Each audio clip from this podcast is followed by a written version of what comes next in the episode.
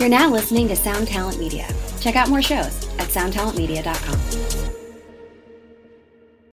This episode is brought to you by Shopify. Whether you're selling a little or a lot, Shopify helps you do your thing, however you cha-ching. From the launch your online shop stage, all the way to the we just hit a million orders stage. No matter what stage you're in, Shopify's there to help you grow.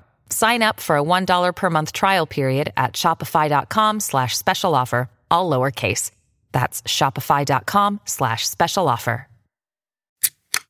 This is the Jabberjaw Podcast Network. Visit jabberjawmedia.com for more shows like this one.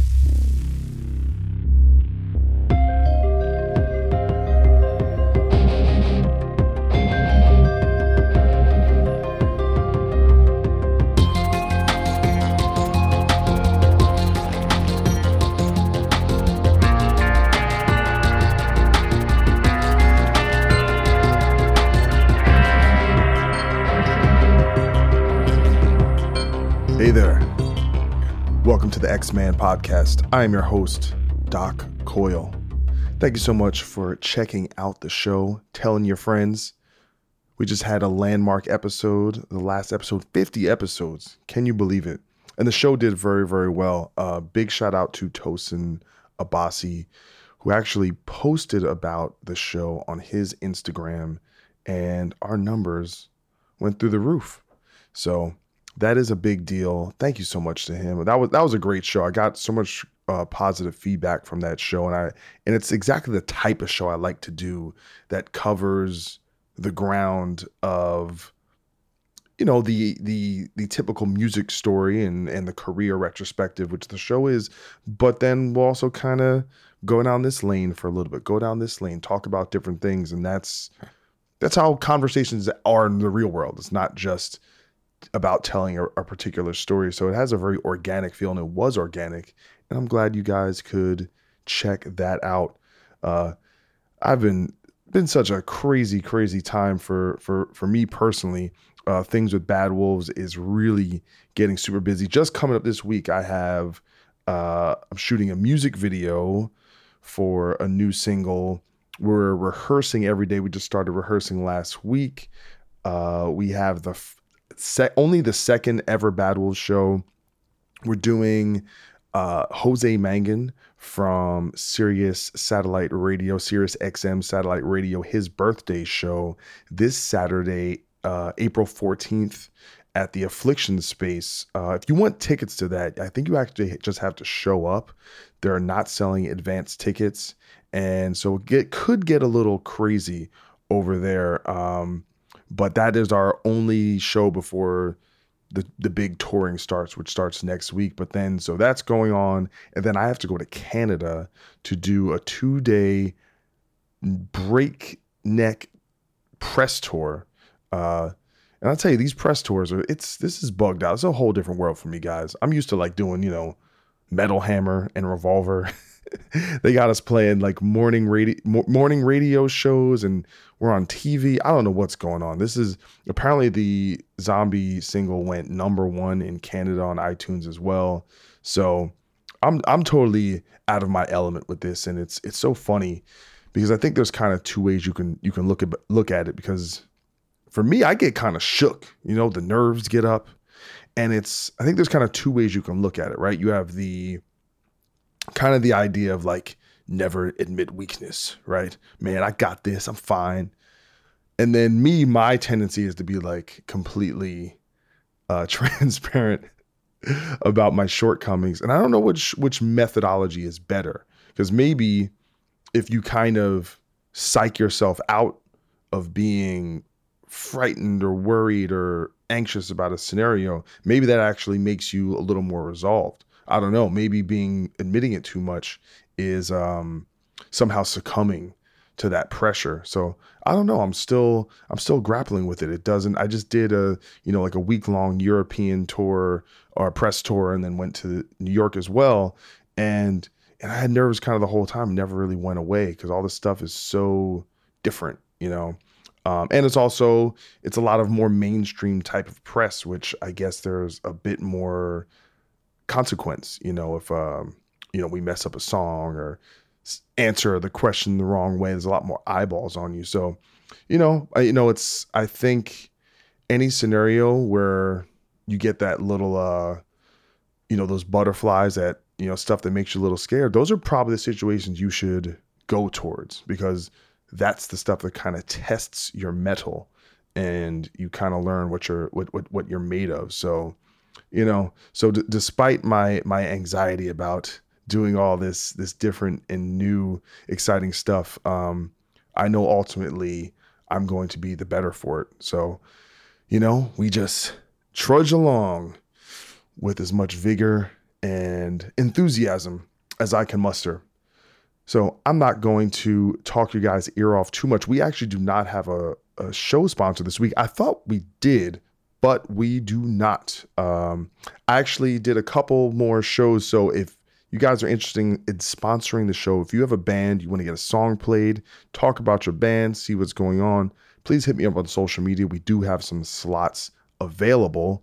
Um, I also want to mention that I will be doing the first ever live X Men show in a couple days. If you get a chance to check this out, uh, this show, the day it comes out or the day after, you will get to hear that I will be doing a show, a live X Men with Roy Mayorga, the drummer from Stone Sour, formerly of Soulfly, and that will be this Wednesday, April 11th, at the Slide Bar in Fullerton, California. It is a free show, but keep in mind it is 21 and up, and it is uh, nine o'clock. That's the time that we will be doing the X Men show, and there will also be some bands playing, uh, Ex Mortis, Killer Band, a bunch of other bands. So definitely come check that out. And I also want to give a shout out to this show's sponsor. You know it, you love it, rockabilia.com, your one stop shop for all things band merch. So many of the this show's guests, you can find their band's merchandise at rockabilia.com. They have half a million items, and these are officially licensed merchandise. Do not go and buy the bootleg shit. Go to Rockabilia, support the bands. They will very, very much appreciate it. And if you use our discount code, which is PC Jabberjaw, that's PC Jabberjaw, you can get 15% off. So please support our sponsor, rockabilia.com. And with that said, I would like to introduce our forthcoming guest, Craig Locicero, former guitar player from Forbidden. He had he did a stint with Death. He has been in bands like Manmade God and Spiral Arms. And he has a new band called Dress the Dead, who formerly had Peter Dolving, ex singer from The Haunted. You know, he's just one. He's I, I don't even know how to describe it. He's kind of like me in a lot of ways. You know, he likes to run his mouth.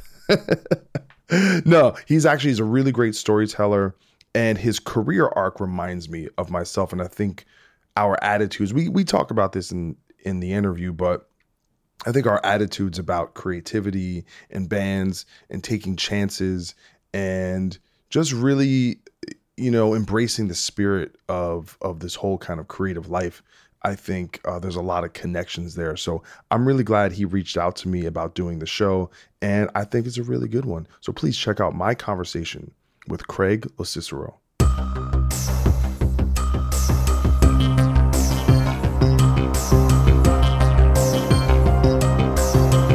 But so the the SM7B, that's what all the radio stations use. Yeah. So I'm trying to be pretend like I'm professional, you know. You're, you're, yeah, we're all semi pros. Well, no, I just the way I look at it in in a sense when you're doing kind of a indie venture, you actually have to be, look more professional as to you know to other people who are looking at you say, oh, they they, they have their shit together, you know, Right. Like, uh, cause I you know you listen to uh, you know who Bill Burr is? He's a comedian. Oh, yeah. and like Bill, great. Bill Burr does the most low budget podcast ever. You know, like, because, but his podcast is huge, so it doesn't really matter. You know, Well, when you're clever like Bill Burr, like he's, he's just he's his own animal, dude. yeah. It's kind of weird what's happening to all of our comedians, and everybody's getting they're all starting to ostracize themselves. and, You know, Oh, you mean all, all the controversies? just all so many just ass slapping. You know, just like come on. where does that all end? Where does that really begin where does that end? I'm, I'm confused. Well, I, did, I had um. So yesterday I did a podcast with uh, I don't know if you heard of her. Uh, her name's Militia Vox. She's the lead singer for Judas Priestess. right. female. No, I haven't heard of her, yeah. And um, and the thing is, I was kind of I I did like one little segment in a intro about kind of like right after the Louis C.K. thing. Just gave some some thoughts. Um, but I thought on a broad scale, I was like, it was important that I speak to a woman, especially a woman within our world, and Right. give because you know we're we're hearing po- politics, we're hearing acting, we're hearing comedy, but we haven't heard that much out of the music world outside of like Russell Simmons and, and I some of that. I could get into that a little bit now because I have a little bit of force, just just my little bit from my singer's Yeah. point of view of it.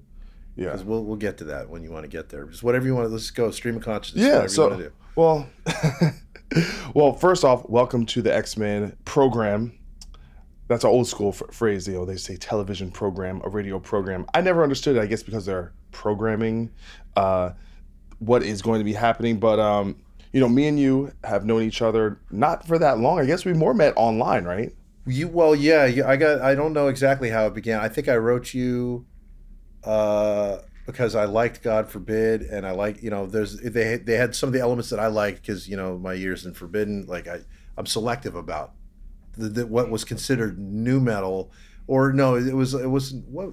What wave was that? It wasn't considered. Our new- wave? your wave wasn't new metal. It was No, more. we were after the. We were the reaction to new metal. Yeah, you were like a kind of a thrash hybrid. Well, it was a little bit. Well, there's a and thrash. couple names for it. So there was probably the closer to what we were when we started, which was metalcore, which Right. had kind of existed, and that was used to regard bands like Cro-Mags and Earth Crisis and things like Yeah. that, which were in a sense almost like crossover bands. So the the term kind of was reappropriated for this Right. new wave of bands, but then as the group of bands evolved, uh, I think the UK coined the term new wave of American heavy metal uh, because we had all kind of gone past the kind of hardcore scene vibe. Like it, it, it became more of just, no, we're just playing metal. Well, you know what I thought? I just thought you were a cool fucking band. Oh, right on. and I got to see you guys. I think it was uh, was it a, a, at one of those Dave Mustaine festivals or something like that. No, we never did Gigantour. No, it was, it was a festival. It was a, it was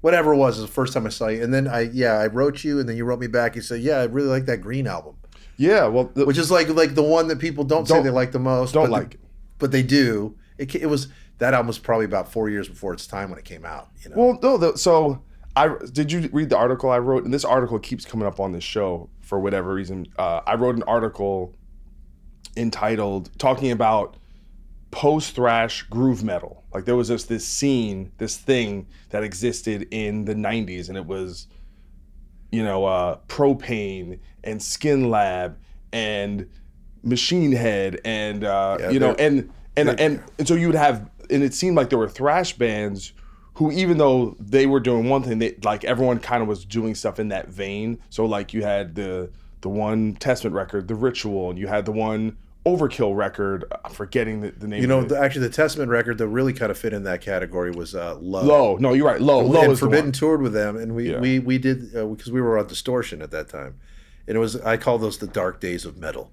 You know, it was so fucking bleak. Dude. But you'd have these great shows in between these like dark. low days might be my shows. favorite record like it's That's my probably so one of my favorite Testament albums. Yeah, But you know. but anyway, but there was something there because I think the the skill level it took to be a thrash band of that era because just because the the bar was so high, right? With the Megadeths and the Slayers and and all that and you know the Testaments which are a little bit later, but just it's funny like going through through your guys' past and it's like you guys were like the farm team for every that is big- true. big I, I, band. I've made that joke myself. which well, you know whether it's Nevermore, whether it's Testament, whether it's Slayer, uh, what you know, obviously Robb Flynn helps help start the band, and and it's this kind of Well, he'll tell you. He'll tell you he started the band. Well, he, he well, did you hear him on on the show? Yes, I did. Yeah, I, I didn't get to hear the whole thing, but I, I heard there was a, there was a section I missed about that. So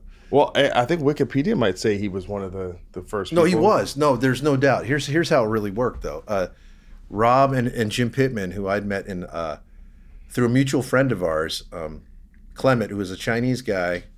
Um, you know, very, you know, I mean, he was a very Americanized Chinese guy. Yeah. You know, dude, you know, like like that. But anyway, he sees me walking through uh, high school one day, and I've got Mercyful Fate, Corpse Without a Soul EP in my hand, facing out with the naked girl on the cover. Like, oh yeah, I'm I'm metal. I'm I'm the only one in this school who's metal because I was. There was like everyone else was still just kind of into priest and whatnot. Where were you living at this time? This is Fremont, California. This is where we were. This is where Rob and I met. Okay. This all comes into like one day. So he walks up to me, Clements. Oh, dude, I, I know a guy who looks the same shit you like. He lives like right over the, you know, away from me. Should- He goes to another high school. He goes to American. I'm like, okay, because I really just moved to the Bay Area that summer, uh, or spring beforehand, and I didn't really know anybody. I knew very few people that liked Metallica, you know, that liked Raven, that liked any of the shit I liked. I was like, I was a fucking rebel. So like he, I'm like, all right, well, yeah, cool. He's like, yeah, man, I'll talk to him and we'll hook it up. So the next day, I go over to Rob's house, and uh, that was how I I originally met him. And he was playing guitar, and he was like, you know, I had just really learned how to play guitar, and he was he was kind of refined at that time. Like he had a style. I was like, dude, you're like really good. He's like, yeah, you know. So I was just learning, dude. I wasn't even six months into it, and. uh so that was like kind of the beginning of our friendship and then we started going to shows together but there was no band he had uh, thing he called inquisitor with a drummer that he had which was our drummer which is jim pittman who is Paul Bostaph's cousin so there's a dude this story is like fragmented all over the place but basically i wasn't good enough to play with him quite yet i was just learning how to play and uh, he was hemming and hawing over names, and Forbidden Evil was what the drummer had picked. Was was an old War Cry song, Forbidden Evil by this band War Cry was on one of the U.S. either U.S. Metal or Metal Massacres, whatever. But he was kind of a Christian metalhead, and I liked Venom and Mercyful Fate. He thought I was hella hella evil, as we said. Hell, that guy Craig's hella evil. You know, he likes Venom. So- Evil in darkness. yeah, I was I was considered the the dark. You know, Rob didn't even like Slayer uh, at first. When I got shown No Mercy, he was like, "No." It wasn't until haunting the chapel he's like, "That's cool," you know, which is there's some validity to that, right? Mostly, mostly production based. Yeah, production based songwriting, but you know they were they were a little more Iron Maiden at that time. But anyway, to, to fast forward, uh, he'd got a lineup and and they were you know they weren't doing anything. They were sitting in the friend, my friend Leroy's garage, and he's like, "You should come over and hang out. We found this amazing singer." I'm like, "Really?" He's he's like, "Dude, he's old enough to buy alcohol."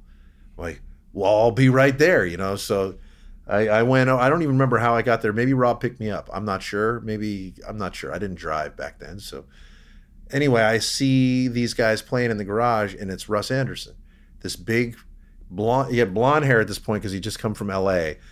And it was like curly blonde hair, like permed, you know, big. I was like, oh, whoa, look at this fucking freak.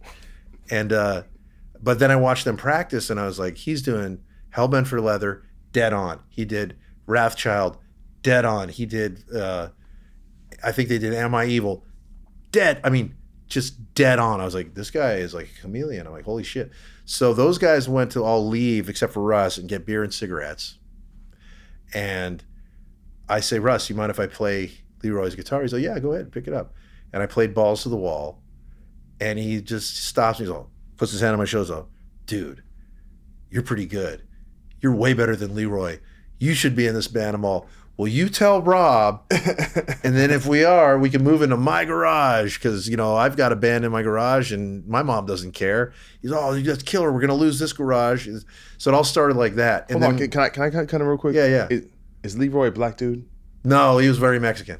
Okay, I just thought only black dudes had the name Leroy. No, no, Leroy, Mexican. Men- Leroy Mendez. See, I don't like you. See, the thing is, they they talk about they say they're taking our jobs, but they taking the black man's name. Well, this was back in 1985, mind you. And I was only, I was thinking, might have been 14. I might have just turned 15. What happened to the name Leroy? I feel like that was a name in the '80s, and then it just went away. Where are the Leroys at? Uh, You know what? They're not making new Leroys. They went the they went to the way of, of like the Alberts and like there's like a lot of names that have kind of just like kind of dropped off the map. It's true. It's true. But Leroy was a good guy. He was a nice guy. Shout out to Leroy. Some. Leroy Mendez, thank you for letting me come in and steal your job because then after that we were looking for a name and then uh, we recycled a bunch of shitty names and they never played a show, a party or anything. I don't think they'd done anything. And then once I got in the band, I was the one who talked. Like I was the youngest one, but I was getting us gigs. Rob will tell you this. Like I was the one working us Ruthie's in. I was the one working us fuck- like everything. And uh, anyway, so uh, like after about a month of recycling names, Forbidden Evil comes up again, and we're like, well, fuck it, let's just try that. So that was really the beginning of Forbidden. That's a Evil. good name though. Oh, it was a great name. It was it was just as good as Forbidden. But when we got signed by Combat years later, it was like, do you really want to have the stigma, or do you want to just be more ambiguous? And in essence, it was better to be ambiguous, you know. But there was like, why are you changing it? It's like because it just gives us a bigger audience. And you know, years later, we had a chance to have a huge audience. You know, we were the next one up. Mm-hmm. We were the next in line. You know, right? Us and Death Angel were touring together that entire tour. They ended up getting the uh, The bus accident, right? yeah, the RV. But we were RV? with them all together for that entire run, and then they got the Clash of the Titans gig, and you know we were like right right behind them. But when they got in that accident, then Alice in Chains got thrust into that spot. Yeah. Well, that was a changing of of the guard. It's kind of interesting how that um, that moment has kind of come up very a lot in, in in recent episodes. Like I had, you know, Eric German, the entertainment lawyer. Yeah, I've heard of him. I've I've never met But him. anyway, he was, you know, we were talking about kind of the 90s and and just how things kind of turn out, right? Like so it's there's this one thing, right, called heavy metal or thrash metal and the world kind of turns on its on its head and there's just a shift. There's a definitive shift. Um and one of the main things why I love having gentlemen like yourself on the show is because you had a front row seat to what, Yeah, to, to we what, were there. to what was going on. But before we actually get to that, what is was there some what was there in the water about the Bay Area that there was so much talent and so much, you know, just potent individuals and collectively where it seemed like everyone was playing in every everyone else's band, everyone like did you know the Exodus guys? Did you know the Metallica guys, or was it more like generations? Yeah, Like, no, we we uh, we'd met them all over the years, and well, I mean, first of all, it was really uh, there was a lot of closeness, and even with the competition, we were all like, we were we were friendly, supportive. we were supportive. Where a lot of scenes cut each other off at the feet or the neck, you know, like we were trying trying to be very supportive. Violence and Forbidden probably had the biggest rivalry of all of them. In what way? We just we were rivals. Dude. Once Rob left, oh, because he left. It's not like, just because he left, not just because he left, but it's because how the that band treated us once he joined up. Because they'd asked me a month beforehand to join Violence, and I said, ah, I was just a kid. Like I'm two years younger than Rob. I'm like, ah, I don't know, man. I'm like, I like my band. The singer's really good. Your singer's. They didn't even have Sean at the time, and they had this other. So Perry and Jerry came to my house and recruited me, and uh, and I, I just politely turned him down, and I said no. But it was like a whole bunch of like underhanded kid things that happened. Rob wasn't telling us when he was going to practice. Mean, he acted like he had a broken arm for like a month, like shit like that. So when it all went down, I didn't say anything about that for years to, to hardly anybody. Them coming to my house, I was like, I held it in. I was like, ugh. And then it was just like a lot of like tension because the way it was handled. And I was a kid, and I said something absolutely idiotic when it went down that I will never want to repeat again. I, me and Rob have talked about it. yeah. But I was a kid, you know, I was an angry kid. And, you know, he forgot that I was younger than him. So for a few years there, there was a lot of tension. But Rob and I had come back to be friends again in the meantime. And then we went to like, you know, I, I, I it's really easy to like, in back in the day when Rob had a really big, tough exterior, um, he was easier to like rough, you know, ruffle his feathers and say something that accidentally was insulting to him. He's matured, like as all of us, so much and is so much more sensitive to sensitivity, if you know what I mean. Yeah. And like he understands, like so we we've we've come full circle where we're really close again, and it's fucking awesome because we were close as kids. We his dad took us to the water slides, and you know, like we did stuff. You know, he was like I really looked up to him. I think the first time Rob and I kind of really kind of understood each other other again is when he uh, I did an interview with Joel McIver for the Machine Head book. You know Joel McIver from England. Yeah, that sounds, Pretty. familiar. He's done a lot of like you know I've, I've definitely seen the name. I don't think authorized, unauthorized, but I think this one was unauthorized. But you know, he asked me, "Would you be interested in doing an interview talking about Machine Head?" And I had to really think about that. Like, I don't really want to piss Rob off again. Like, I mean, you know, we're seeing. Well, well doesn't that depend on what you're gonna say? If you're gonna no, say it does. But if you say, even the truth could be misconstrued. You know what I mean? Yeah. But I explained it. I said it to the best of my ability in the book, and uh, Rob came up to me at uh, what show is that? Uh, when they played a Dethklok, and uh, he walked right up to me. He said, "I read that book." I'm "The what book?" He said, "Oh, the book, the Machine Head book." I'm like, "Oh," I'm all, and I just look at him like, "So you get it now?"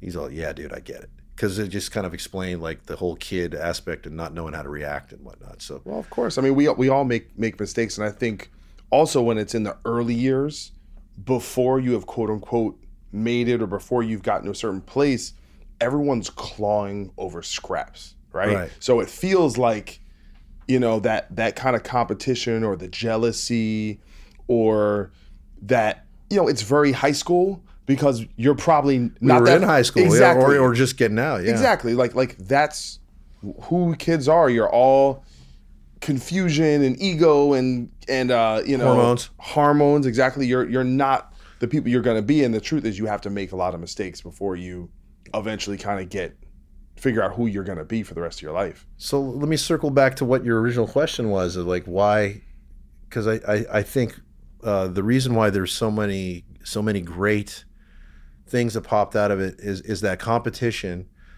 that everyone had, but you got to look at the front of the line, right?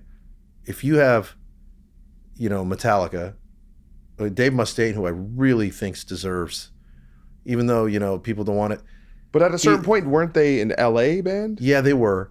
But once they moved up to the Bay, you know, and Cliff Burton, who's in who was from Castro Valley, which is right next to where I live in Hayward, and these are all down to earth. You know, Cliff was super down to earth. Kirk was super down to earth, but Gary Holt, yeah, who I think is like, you know, the the real originator of, you know, the real thrash metal thing, and, and as well as Tom Hunting being the originator of the thrash metal beat. And like the Exodus started to like they kind of influenced Metallica, and Exodus influenced Slayer, and Exodus influenced you know Testament, Exodus influenced a Death Angel, and Forbidden, you know, and Violence. I mean, I think Exodus because they were the high water mark for us. As I look at your Maker's Mark bottle over there, they were the high. That's not mine. That's yeah, not, that comes at the hotel. yeah. Okay. Hey, I ain't judging, but um, but anyway, so you know, I mean, I think that uh, because of that, with, there was immediately, you know, like a, a, a bar that was set, and you know they helped bands like Possessed kind of come up, and you know we were just you know, Forbidden Evil was just another one of those bands, man. And but we had Russ, right? Yeah. Well, Russ, I, mean, I have to say this definitively, especially like. I, th- I don't think I even appreciated him till till like the last record you guys yeah, did. Omega just, Wave made people of just like, wow, that dude can fucking sing and and I would say that that you know even to this day, I'll probably say yeah, that's probably the reason why an Exodus didn't get to the levels of the the Testaments and the Metallicas and things like that because it was more of a kind of you know screechy yell than like that like that accessibility factor is definitely well, something that that plays. is uh, not to cut you off but that is exactly what it was and he uh let's put it this way. I just did this violence thing this weekend, right? Yeah. Mass, so actually, can, can, you explain that for people? Well, I'll, I'll, get to it in a second, but let me just go backwards because we think what you're talking about is relevant. And uh, the sky was the limit. Like once you know, violence got signed, we were the next one up. Debbie managed both of us. Debbie managed Debbie Abono managed us first, and then once they found out that she was managing us, they they went straight over to her and said, "You got to manage us too," because there was so much competition. And then so they had Debbie managing them, and Joey Houston, who still manages Machine Head to this yep. day. So this competition that with us just couldn't couldn't go away, and you know they got to deal with mechanics, and then a few months later we negotiated our deal with Combat, but not only Combat, but Capitol wanted to sign us, Roadrunner wanted to sign us, the, the Megaforce wanted to sign us, like everybody wanted to sign us, and you know we went with Combat because they offered the most money, like duh, you know whatever it was it whatever. But what what happened was, as soon as our album came out, what we didn't even know was going to happen. You about the first record, Forbidden, Forbidden Evil. Evil? Yeah, we didn't even know what was going to happen. All right. As soon as that album came out, there was full page ads on every fucking magazine every back page of every you hit parader circus, you know, you name it, whatever there was in those days, metal maniacs or whatever. We were the back page of every freaking magazine, and you know, we weren't ready for it mentally. I mean, we were just not ready. You know, we we were just like, what? We're just you know, not even Bostaph. You know, I mean, nobody was ready in the band. We're like, dude, this is insane, and it just really it was snowballed, and people were so blown away by Russ that we were immediately put, being put into a different category than Bay Area thrash, which is what we wanted, but we didn't really know how to digest that. We were never ready, you know. So all the bands is that is that because of just the age? You the age, and we were just immature. Dude, we partied way too hard. I mean, Yeah. we just you know, we were just. Mm. Well, I mean, that's it's. Listen, it's a cliche. Tim Calvert helped helped Yeah. us. He helped us when we when we got Tim. We were a little more mature, but even he, like, you know, we were just all just wow. But, Vin- what's the cliche? Well, no, it's the it's the behind the music cliche. We we separated ourselves immediately, and uh, And then- Separate, separated. What, it- what from the rest of the Bay Area scene. Not that we wanted to, but other people had put us in a different category because of Russ. Oh, but you you felt that, but you had this singer who could actually sing, and That's why I stuck with it when they offered me the other gig, right? Because I was like, this guy's like Rob Halford, you know, like Yeah. you know, before I, anyone was thinking anything else. Yeah. it was it was just this big, oh wow, you know, we were on the fast track, and then when we put out Twisted into Form, we really were on the fast track, and uh, we were selling a lot of freaking records, man, and no one ever could account for all of them. It was Combat days, and if you ask Gary from Exodus, he's all dude, like they didn't pay us. You know, Sony's holding a lot of shit still to this day. well, day. then how do you know you're selling records? You Well, we knew back then. scans? Yeah, we knew back then. We were getting our sound scans, and but uh, it was you know when I talk about this now, it's just so bizarre because our manager's like, just trust the process, and they'll pay us, and you know she's all. I mean, Debbie, bless her heart, was was so good at keeping us grounded and making sure our heads didn't explode. That she was so worried about it that at one point she fucking turned down uh, Rick Rubin wanted to sign us after Forbidden Evil. He approached her and said, "I just want to sign that. I'll buy that contract outright. I want to sign this band right now." And she didn't tell us until after Twisted and the Form was out. Yeah, I, I, don't, I oh. don't think I could forgive that. Well, I do. I give. I forgive her because I love Debbie. And but for a while there, you know, I mean, when it happened, you know, Bostaph was probably more mad than anybody. And and when we fired her, which was like, how could you ever fire Debbie Abono? That was the forefront of the reasons, and Paul was really the forefront of the, and you know, and we, all forgave her years later. It didn't. It, it really didn't matter because what what would have happened? The scene was still changing. You know, uh, grunge was going to happen. You know that affected the thrash metal scene more than any other scene.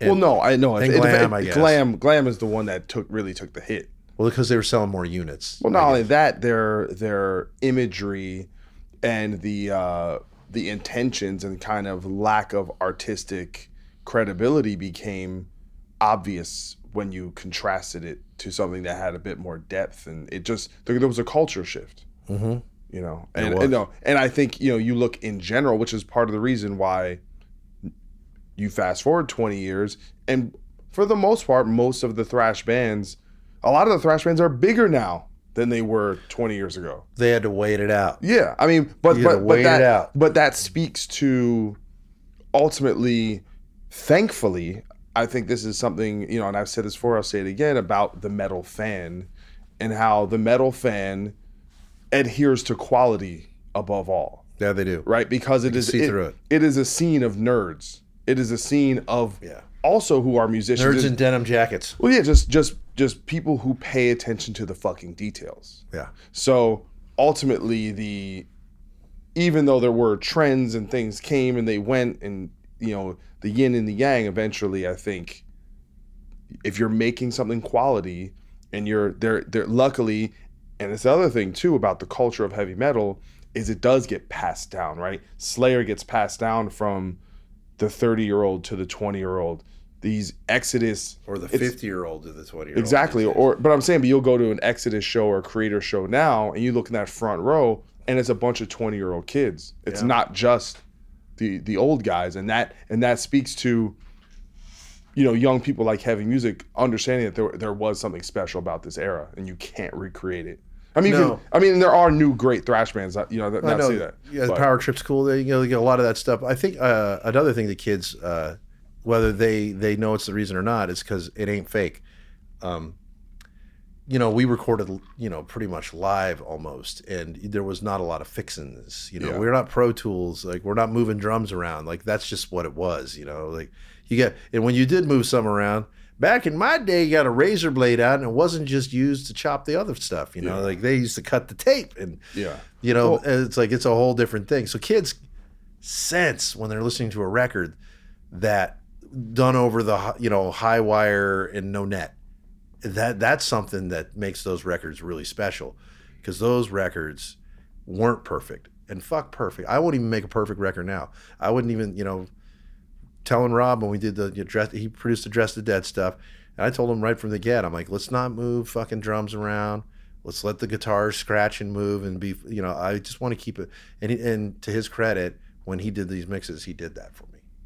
And I like it better, you know, me personally. I don't care what anyone else thinks at that point. Yeah, well, it, it, it is a. Uh, I think that is an artistic choice because from the quote unquote commercial side of things, they will tell you that younger fans are their ears have been acclimated to hearing perfect records, and that when they hear something that's not perfect, they perceive it as perhaps being inferior. Ah, You know, and that yet the proof is in the resurgence of the old. yeah. No, I I, I hear The that proof is in that. Yeah, and I, I think that they I think that's happened uh, in the metal world in a lot of ways. I think it's there's actually a great resurgence of more naturalistic production in the hardcore scene, which I think is is awesome. Um, That's, yeah, like, why would you want to do that any other way? yeah. Well, well, I'll I'll kind of die on that hill in in that I kind of like both. You know, there's nothing to me great than a pristine recording, but I also love something where it's just, hey, this is how the band sounds in a room. Well, you could make a pristine recording if you plan it out correctly. You do enough pre-production, and everyone's really ready to play. That is like everyone in the room. You know, you can make it with just two guitars, one on either side, and your bass in the middle, and your drums, and have that guts there. It's all a personal choice, and I've just I've just got no fear of any of that anymore. Yeah. I'm kind of over it. Well, but it's also it it speaks to the process of how you made records and you played shows for however many years.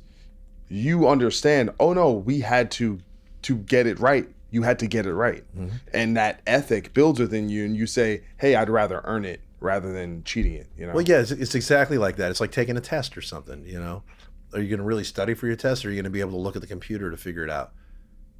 You know what I'm saying? It's like it's just a mentality, Yeah. and you know, it's like it's like giving your kids a participation ribbon, or are they really going to win something? Yeah. If you know you only have one fucking chance, you know, do your best. It might not be perfect, but it's your best. That's where I come from. So I, I hear that. So you said there was this expectation of that we were next and things were going well, but you guys weren't handling it well. You were there was partying and what what was the how did this end up into the element where you guys ended up taking a break? Okay. So the year is 1992. We had it just turned 92. Paul was still in the band. RCA, we just got off Combat. We we really negotiated ourselves off because we knew that we were up next, and they were not. They were not going to give us any larger deal. We were there's we were you're locked in this deal. So they just kind of got exasperated with us and let us go because we begged them to for about six months. And RCA was going to sign us to a really big record deal uh, at the time was three hundred thousand dollars, which is pretty pretty big for a thrash metal band. Yeah. That would have been like as big as anybody but Metallica or Megadeth at that time. You know, I don't even know if a Slayer had one like that big. Maybe Anthrax got a big one later. But anyway, so we were on our way to do that, and uh, then Paul gets the offer to join Slayer. Right. This all happened in the course of like a week or two. So when he joined Slayer, they're like, "Oh, well, how's this going to be?" And then Nirvana came out with Nevermind at all the same freaking time, like the same week. And then they went and saw us, and Paul was in the audience, and he wasn't totally sold on our new drummer, Steve Jacobs, who was our drummer all the way, you know, through Distortion and Green era. And he, had, you know, he made the mistake, which he, you know, apologized for saying, I don't know if he's the right drummer to the girl that was going to sign us in her ear while we're playing. So she got scared. Nirvana came. We were like sitting in a spot where like we had this huge deal on the table. It's like now you got nothing. So that started our nothing phase of just demoing. And then I got the Death tour. I did Death. I played with Death for a little while. I didn't know that. I did. They, they asked me to stay. That's where my friendship with Gene Hoglan really cultivated, and all the guys, you know, Stevie and, and Chuck. They loved. We loved each other. We toured on individual thought patterns in Europe, and I was passing out forbidden demos, and then they're the ones that got us signed. And, and Chuck says, "Dude, you know, do you want to finish the tour and then write a record together? I'd love to write with you, because we talked about it." And I just said, "Nah, dude, I, I got to see this thing through." You know, I, I it was my band or his band. Well, what what was that like playing with Death? Oh, it was great. To this day, if you ask those guys, it was the fastest they ever played.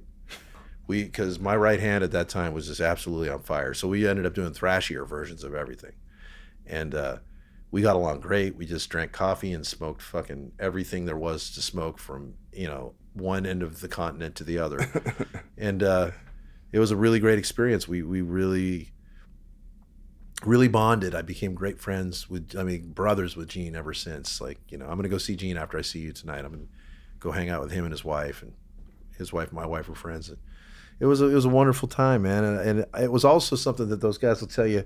It was the one time that everybody in Death got along. Who was on bass at the time? Steve DiGiorgio. Oh, so you were just basically playing with like the all stars of all stars, legends. That's what they thought of the whole. I was in that little, but I had to do Andy LaRocque, right? So I wasn't going to do Andy LaRocque. I was like, man, because I, I went in, I was recording a demo. I didn't even have a chance to really learn the songs, right? This is crazy. So Chuck says, don't worry about it, bro. He's all, I'll bring the band out to you. So he did. And he brought everyone out to Oakland and we practiced in Oakland. And he's like, what do you know? I'm like, nothing. He's all right, sit down. So he'd show me a riff. I'd learn it once. He's like, play that four times. That's how their arrangements go. So I'm like, is it going to be this easy? Because their riffs are actually much easier to play than Forbidden riffs. Forbidden riffs are the hardest fucking thing. Dude, they're so stupid. Yeah. And so, but he was teaching me these things. I, So I just got to play this four times. So it was great. So then by the time I learned it, we're out the door. He's all, just improv the solos. Don't worry about it. So that's what I kind of did. And I never really got my feet fully entrenched in the moment and sat down and work shedded on the, you know, his leads and his leads and his leads. It's just, I got to I'm surprised it was that kind of free flowing and loose. That's what he end. wanted out of me though, because he respected me. Dude. Is there so, that stuff on YouTube or anything? Yeah, there's a lot of it. You should look up the show we did. I believe it was in Florence, Italy, 1993. I gotta check and that Florence, out. Italy is one of the craziest, the heaviest things ever. There's well, there's other shows like England, Bradford, I think, but that was our first night of the tour. Florence, Italy summed it up.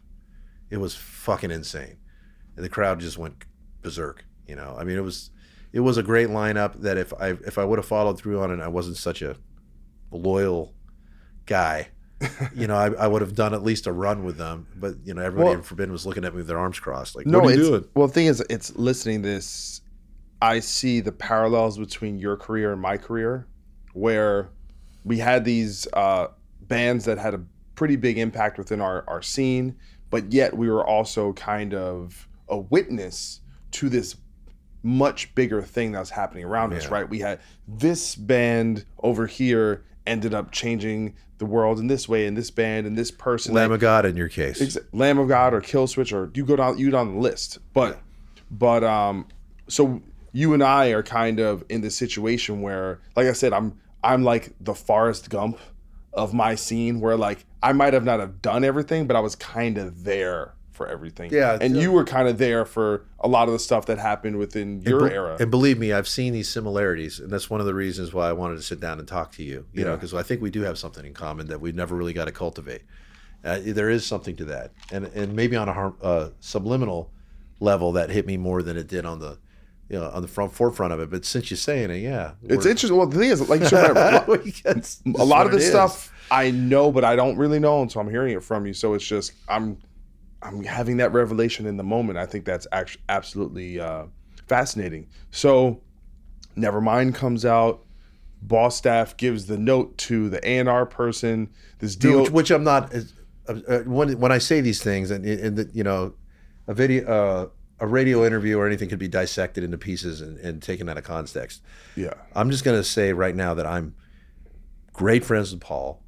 I'm, you know, any and any of these other guys, like we're we've all got way beyond this. So there's no resentment for me, and that's one of the reasons why I think I've survived in this business and not become jaded, and not aged like a lot of other peers of mine. You do. I would say, guys, you know, you can't see how he looks on this. He looks fantastic. All right. Ugh.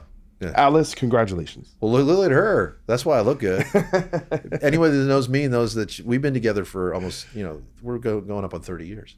Oh my God. Yeah, since we were kids, you know. So there's there's a lot of things, and you know, she's a- Congratulations, by the way. Thank you. She's she's a big reason why I'm not jaded too, and uh, and I think that's part of the key, guys. If you can if you can get beyond those things that you know may have re- really salted the wound in the moment, and you can get beyond and around that stuff and get to a point where you're like much more, you know, uh, I don't want to say analytical, but pragmatic. Is that a good word for it? I mean, just you just gotta you gotta kind of just take it with all a grain of salt and and learn from it and use it as Well- opposed to being pissed about it. Well, you, you used a very, very important word there that I, I associate with a lot of metal dudes, which is jaded. Mm-hmm. Right. Yeah. and or or another way you could say is just general bitterness is that the because even the way you described it right you said we're we were next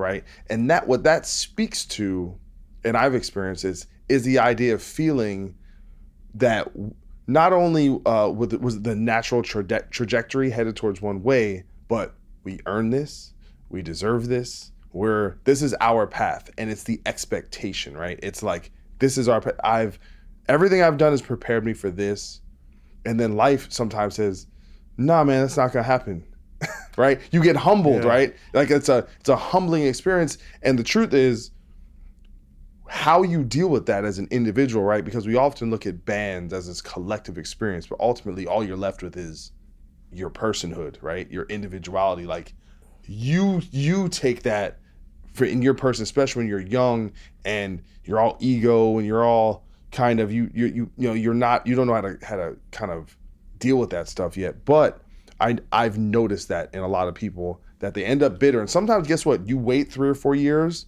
the bitterness goes away and they kind of they accept it and they they they find solace in whatever and maybe they get back to it. But that's something like i would say if anyone listening to this show do whatever you can to not be that person. Yeah. Channel channel your uh, whatever pitfall or shortcoming that may have happened in your career and use it as not uh, you know don't look at it like it's it's any kind of revenge. Look at it like you're just you're just sometimes you get knocked out of the starting blocks and you just got to get in the starting blocks again you know?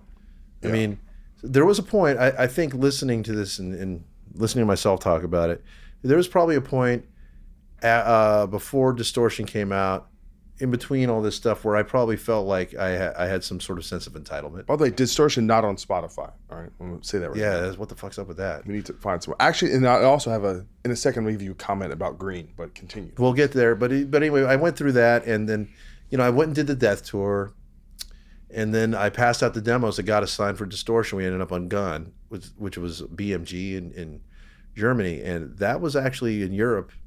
We did well.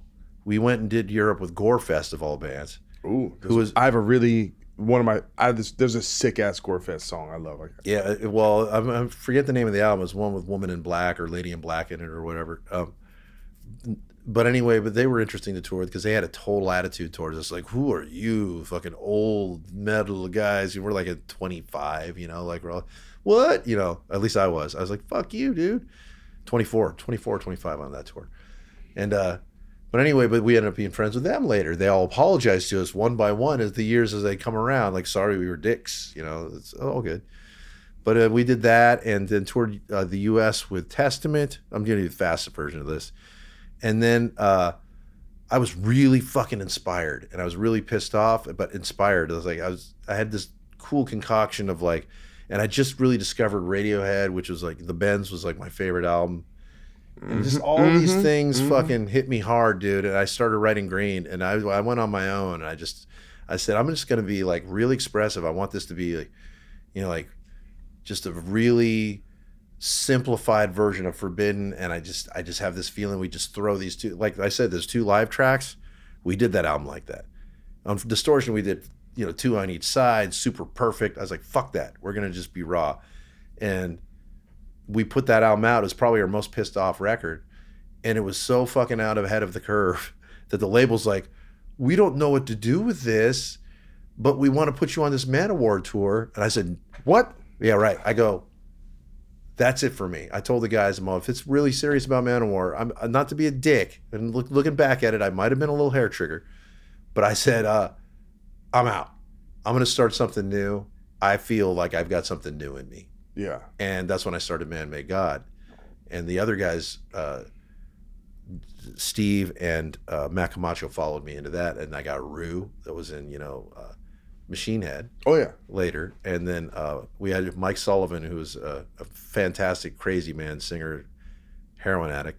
That was a problem. So by the way, I I have not done my homework on Manmade God. My apologies. So what what kind of vibe was that? Okay, well, when it started, it was just what I kind of described uh, Green as. I just wanted to do something extreme. I, I took my. It was in that vein.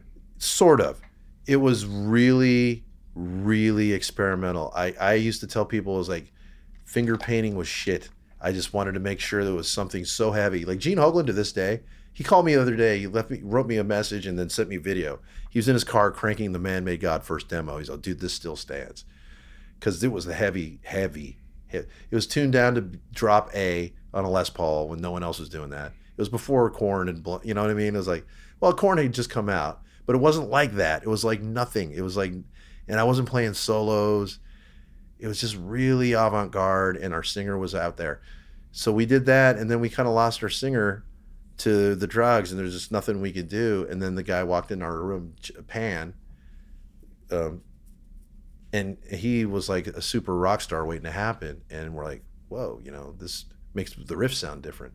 And within a you know a couple months of having this guy Pan in the band, we'd recorded again. Eric Kretz from Stone Temple Pilots recorded us, and um, we had label interest like coming out of every. We're like, what do we do with this? And then we recorded again, and then Rick Rubin found us. That's what Rick Rubin refound me after all these years, and this is the first conversation I had with Rick. I go, hey, I was- you know, I was in Forbidden. He's like, I heard that. He's like, I wanted to sign your band.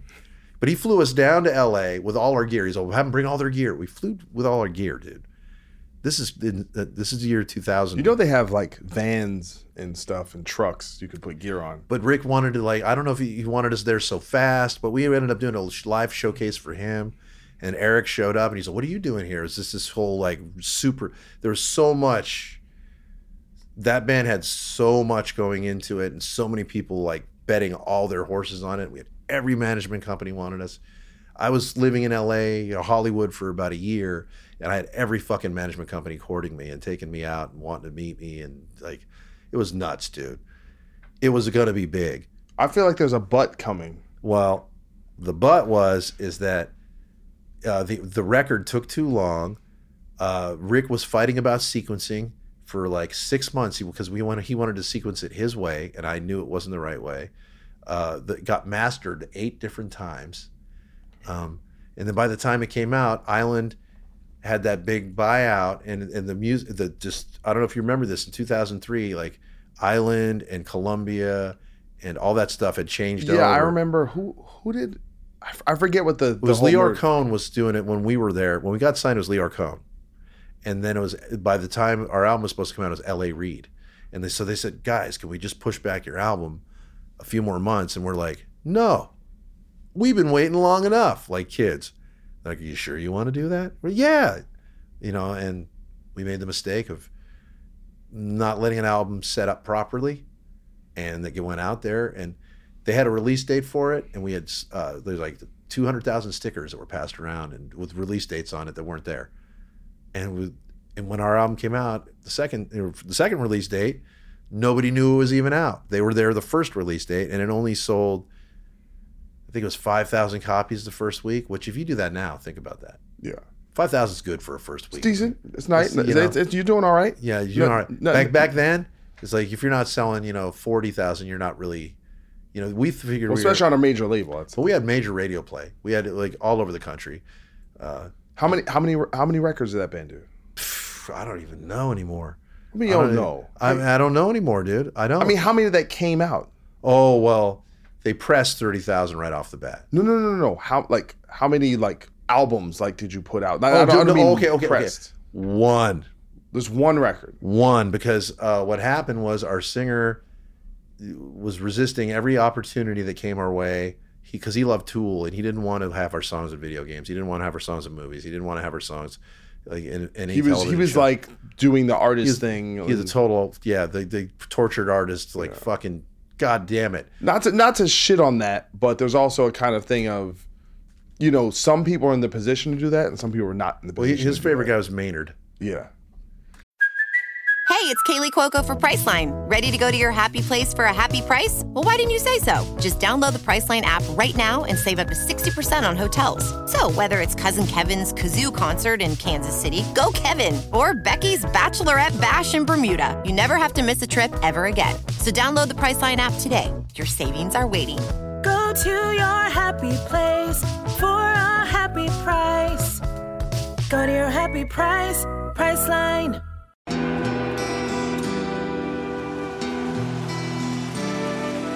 I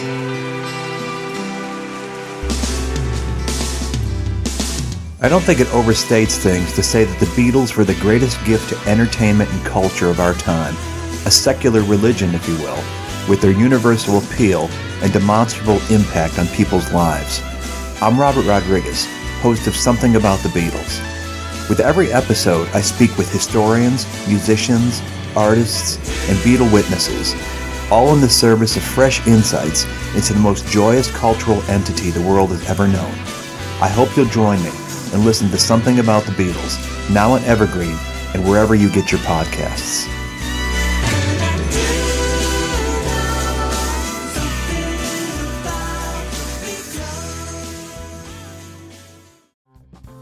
Hey, this is Aaron from No Simple Road. I'm inviting you to come hang out with Apple, Mel, and I as we talk with the musicians, artists, chefs, authors, and beyond from the world that turns us on. We're reaching into the improvisational music scene, the psychedelic culture, the festival world, and getting to know what makes the people tick that create those scenes. Come join us on the long, strange trip over at No Simple Road.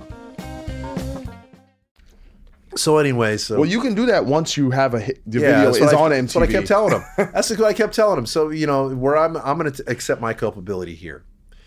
I'm going to say what I've told people every time it says it comes to this point when we talk about it. Where I made my mistake, Doc, was that I didn't assert myself and say, "Look, you're just a fucking kid. Shut the fuck up and listen." Well, that's what I was, I was gonna say about. I was like, so you're really gonna argue with Rick Rubin? about- Well, not just Rick. Rick was wrong about some things too. I think Rick's right about most things, right? He's right about most things, and I'm, I still love Rick, dude. And he and he would have kept me going. Like he wanted me and Pan to go. We were the key members. His name was Pan. We were the key members. He said, anything if you guys do together, he's I want it. But anything you guys do separately, I don't want it. And then I, you know, I started uh, Spiral Arms when that all ended, and because I, I wanted, okay, Tim Narducci from Systematic wanted to join Manmade God. He loved it. He wanted to be in Manmade God. Was that the so singer? Fucking bad, yes. When when I sent my first demo of what we were doing to, to Rick, he's like, "Love the music, don't get the voice. It's good. It's just not great. When you and Pan get back together, let me know." So then I was officially dropped, you know, and I didn't have the heart to tell Tim. And to this day, if he hears this interview, it's probably the first he's heard it because I just, you know, he was my friend. I was like, yeah, it was fucking rough. You know, I was like, all right, we're starting over. Let's call it something else. And that's when we started Spiral Arms. And that went on far too fucking long to no avail. You know, I should have fucking Just kind ended- of beating your head against the wall. Dude, we yeah we but we got things. We got we got sent to Europe. Then you know we got you know record deals. We got multiple things that So- happened. So, let, let me ask you this question: During this whole time, where it seems like you're kind of jumping from one lily pad to the, to Yeah. the next, and I know there's, and I'm doing whatever I want to do. Yeah. And people are like, "You should just be doing Forbidden again. You should just be doing." That's what that was the finger wag. Like you Yeah. can't see that, but they're wagging. yeah. You know. Well, well, I'm what what I'm what I'm getting at is so clearly there was like a perseverance in you, a determination that I'm going to do this. I'm going to do it my way. This doesn't work out. Boom. I'm on to the next thing. I'm, you know, you're, you seem to be, from the way you tell it, you're very focused and driven person. and loyal to a fault. yes.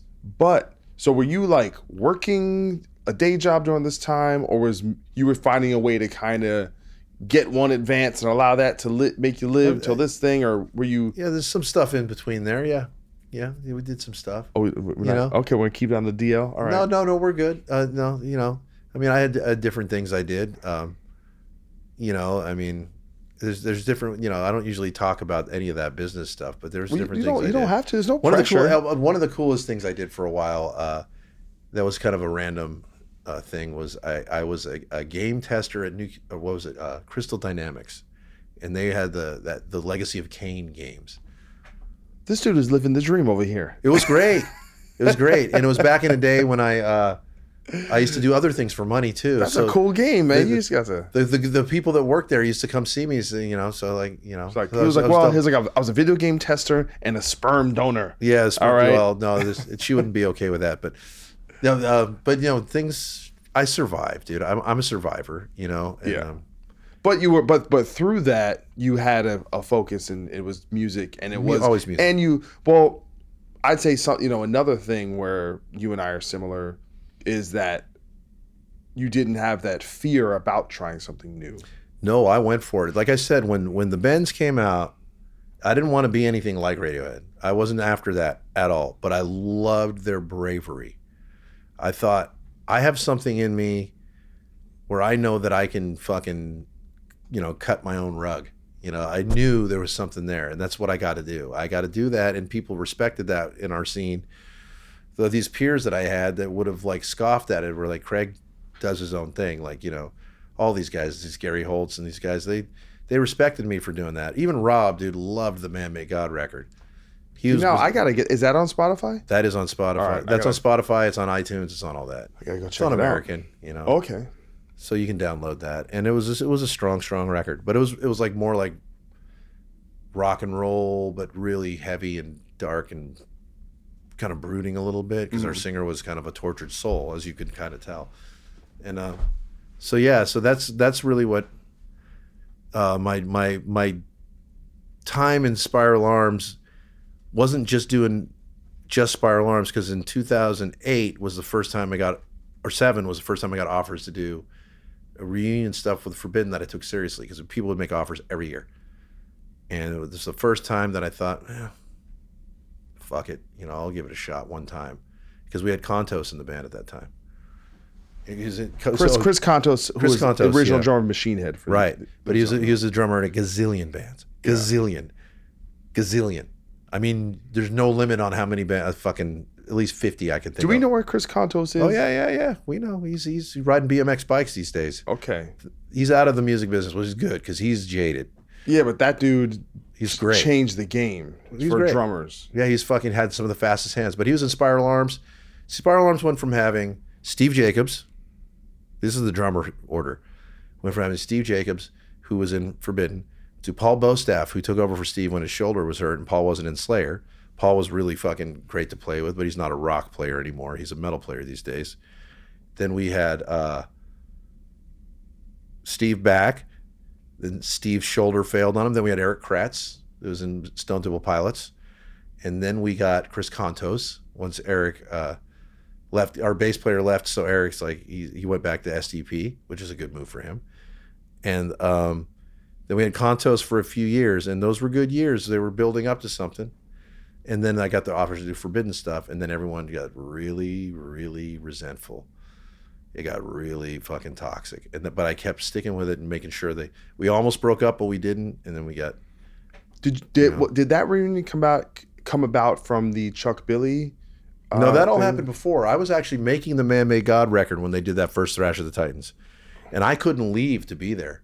Me and Rob were the two guys out of all of us that could not be there at that show.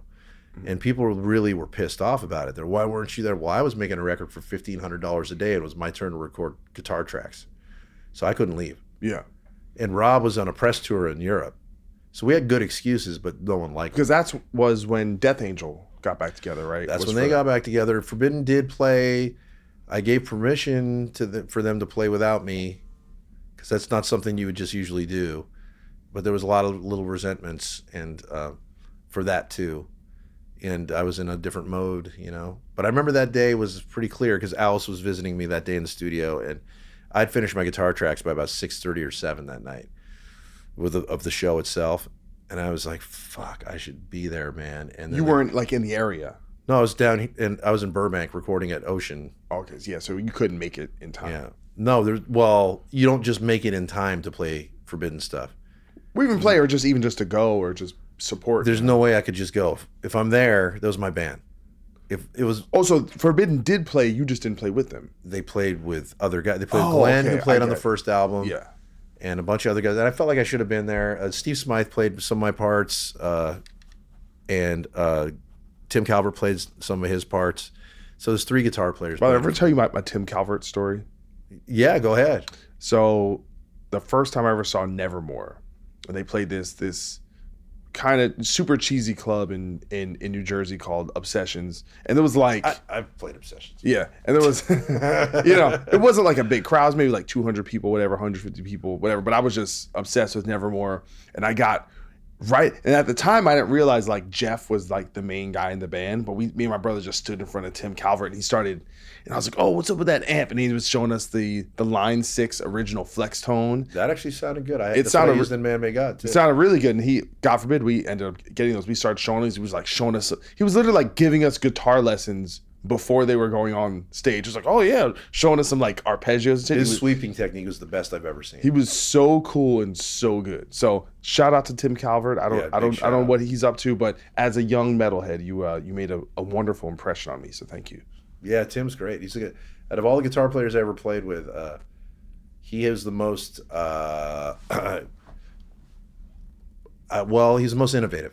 Like Yeah. his his arpeggios were unique unto themselves, and part of the reason he got that technique is because he got an accident before I ever met him, where he had a broken neck, and he was in a halo vest, and he wasn't looking. So he was inventing ways to fucking make it easy for him to fucking, and then he'd just do these things all the way up and down the neck. You know, it's like because we had Glenn Glenn Alvarez who played shredding leads and solos, but those are more, you know, like Yngwie or like this or like that. Tim was like Tim. Yeah, well, I mean, the, Tim was like he, Tim. he was on. It was Dreaming Neon Black. Mm-hmm. And there's Was- some there's some old it was- forbidden riffs on that album, a couple here and there that that made. it. Yeah, Hugh. I mean, I'm a huge fan of that record, but he, was he on? I think uh, that was the only one he did with them. Oh, he didn't do the previous record. Okay, uh, Politics of Ecstasy. Yeah, I don't think he did. I think Dreaming Neon Black was the one he was on. Yeah. And uh, well, it was I, it was actually a really cool dynamic at that time, just because they would him and Jeff would trade off, and there was a definitive style. Like you know, it was, it was a Oh, it was really amazing, dude. I, you know. Hon- honestly, uh, that's a part of the story that the, you know that when Forbidden, when I did say the, after the never or the the the Man of War thing came up, and I said that's it. I tried to get away from all of them, not to be a dick, but just honestly, I said I want to start brand new, and uh, Matt and. Steve was like, "No, dude, we're going with you no matter what. You're not fucking, you know, we, we want to do what you want to do." and I agreed to it. So there was a feeling by the other two guys like we left them hanging. yeah. But I told them I was like, I just wanted to get away from all of you, but they won't, you know, like I'm just, I'll give it a shot with these guys. And in the end, they weren't there for everything, but Steve was there for a lot. I mean, Steve stuck stuck with it. Matt kind of retired, but there was resentment. Tim had resentment and Russ did about that. They felt like we were leaving them, and I wish I would have kind of stuck with my original plan so there'd be less resentment and more like he's Yeah. just doing his new thing. And it, it made tim feel like why what's wrong with me? And nothing was wrong with tim. Tim just is a more stoic and and you know his musical he's more half timed and like it was just where he was going with it. I was like it just he, he wasn't he wasn't ready to make any huge leap into trying experimental shit. He was amazing at what he did so i wasn't Is he still playing? Uh, I don't know. I don't know. I know he's a pilot, or he was a pilot for United for a while there. Oh shit. Yeah, I haven't talked to Tim in a while. We were we were emailing a bit, and then uh, he just kind of stopped. But Maybe You know, he's there's maybe, there's, maybe there's no ill will there. You know, I mean that's that's all over. Maybe he's growing pumpkins with uh Jim Martin, who's right down the street from my house. You know, Yeah. Jim Martin growing those. Those are those are like yo, over in Castro Valley. He's growing those pumpkins. you know what you there. need to do is hooked me up, Jim Martin on the podcast, son. I can talk to Jim for you. Yo. He'd be an interesting interview, Dude, Uh, please. He's very anti. I'll take uh, the trip. I'll, I'll I'll get up to the. I'll come up come up come up there. Yeah, come on up. If you if you if you work an interview with him, man, then you come up and stay with me for a night or something. awesome. That'd Yeah, Jim's great- Jim's a good dude. awesome. I just saw Billy Gould today. oh Billy was uh, hanging out at the Dunlop uh, booth, and he was all excited about the show we did, the the violent show. He's he lives down in San Diego now, but That's right. And if you're an ignoramus listening to this, we're talking about the gentleman from the the wonderful and legendary uh, Faith No More, of course. yeah, yeah, Billy Gould is the bass player who actually wrote the songs. Yeah. Billy's like really the writer of the music in Faith No More, in through all eras. So, you know, since um, Billy Gould and Jim Martin are not here, how ultimate, how ultimately did They're the- always here, bro. how They're ultimately in my heart. How ultimately did, did the uh, Forbidden reunion come about and, and transpire? Well, uh, I got offers, and they were for every year to be something. And then uh, what happened was this is this is this is actually interesting. They offered uh, Spiral Arms to play the Graspop Festival that's nice. in 2007, and I was like, "Fucking finally!" You know, we're getting some breaks. You know, people were digging the music, and I'm like, "Fuck yeah, okay, it's gonna happen." You know, and um, we go to Europe, and within you know 15 minutes of me landing, it was like, okay, so next year we want to bring Forbidden out here. And then I remember like thinking, okay, whatever. And then we get to the festival the next morning, and I'm sitting there eating my breakfast, and Yap, who runs Nuclear Blast, sits down next to me. He's all, so, he's all, we really want to bring Forbidden back next year. I'm like, okay. And I just, I'm sitting there eating my food, and then I realize what's going on. Spiral Arms is only here so they can chip at me to bring back, and then that caused more resentment because you know, the guys in the band, there's two particular guys that were non-supportive, and everybody else was supportive, and at that time that was the beginning of like a big rift, and um, but we played the show, but Chris was really pissed about it too, and you know I just said I gotta I gotta at least explore the options and see if we can do it, and I talked to Bostaph, and he was going to do it with us. He wasn't in Slayer yet. He wasn't in Testament yet. He was out of both for the time, and um, and we are gonna like we'll do the full original Forbidden Evil lineup. Oh no, actually we originally wanted Tim Calvert, but Tim was available or not available. He'd being a pilot. So like, all right, well I guess we'll do the Forbidden Evil lineup instead. Bruce Dickinson manages to fly the plane, and show up for the gig. All right, Tim. right? You well, could have flew the band to the to the Graspop. I think he has a little more money than Tim does, but uh, but that would have been you know. But anyway, so uh, I just had to explore the option. Let's give it a shot. And the and the and the, that first time you come back, dude, the offers are ridiculous. yeah. You know, I'm still waiting for those God forbid offers. I ain't it ain't nothing. It- yeah, we were getting you know we we grossed a lot, of money, and then we came back with a yo, decent. yo. By the way, can I can I borrow like twenty dollars? I heard I heard you did very well on the reunion. not that well, uh, but No, if but you really if I, need if I, it, if I could hold like twenty, man, it'd be nice. That's funny. but anyway, so we, uh, you know, actually, what's what's a really interesting thing about that is when we finally did the tour. Um, well, okay, let's back it up. So we we we set up to do this tour, and we were going to do our first gigs, and then as soon as Testament caught wind that Paul was going to be doing our shit, they're like, "Well, we need a drummer," so boom, they snagged him. So he started working on uh, which album was? The Formation of Damnation, and said, "Guys, I'm I, I'm too busy. I can't do this anymore." So what the fuck are we gonna do? So I called up Gene, and Gene's favorite thrash metal band is Forbidden. You know, we really are his favorite of all those Bay Area thrash bands. So he's like, "Yeah, brother, yeah, fucking yeah." That's a pretty good gene. I know him well. Spent much time on our couch. Um, but anyway, so we, we we agreed to do that, and we did the first shows at Slims with Death Angel, two sold out shows, probably the most packed Slims had ever been at, up to that point. It was a big deal, and we agreed to support. Those so those were the re, the first reunion. First reunion shows were in the Bay Area. Like there, it was like February, the end of February 2008. Then we had that tour set up.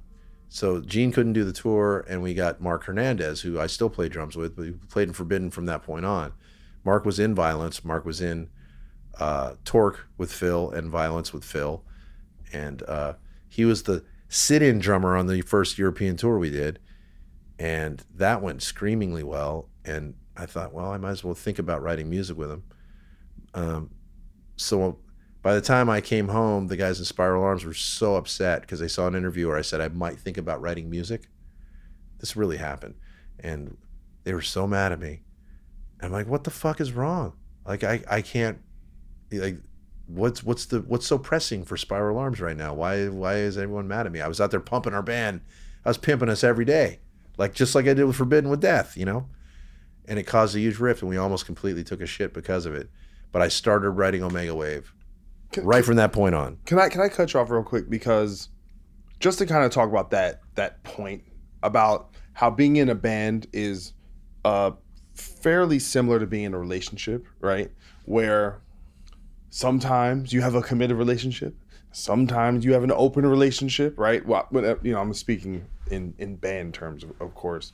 Um, I I've never been that guy who's like, I don't want you playing with this, or I don't want like to me. I'm like, there's enough to go around. There There is enough to go around. and and to and when you get in that mode of trying to kind of Smother? yeah, or just you know like limit the people you play with freedom to just It's the biggest mistake you could make, Doc. yeah because you're on it. You're on what you're saying here, and I, I'm just gonna just say the one thing I have learned is that ruling with an iron fist when there's only a penny rolling around on the ground is the fucking dumbest thing you could do, because then you end up alienating yourself from the rest of whoever you're playing with. Like, I'm a firm believer that everyone deserves everything together until they decide to leave.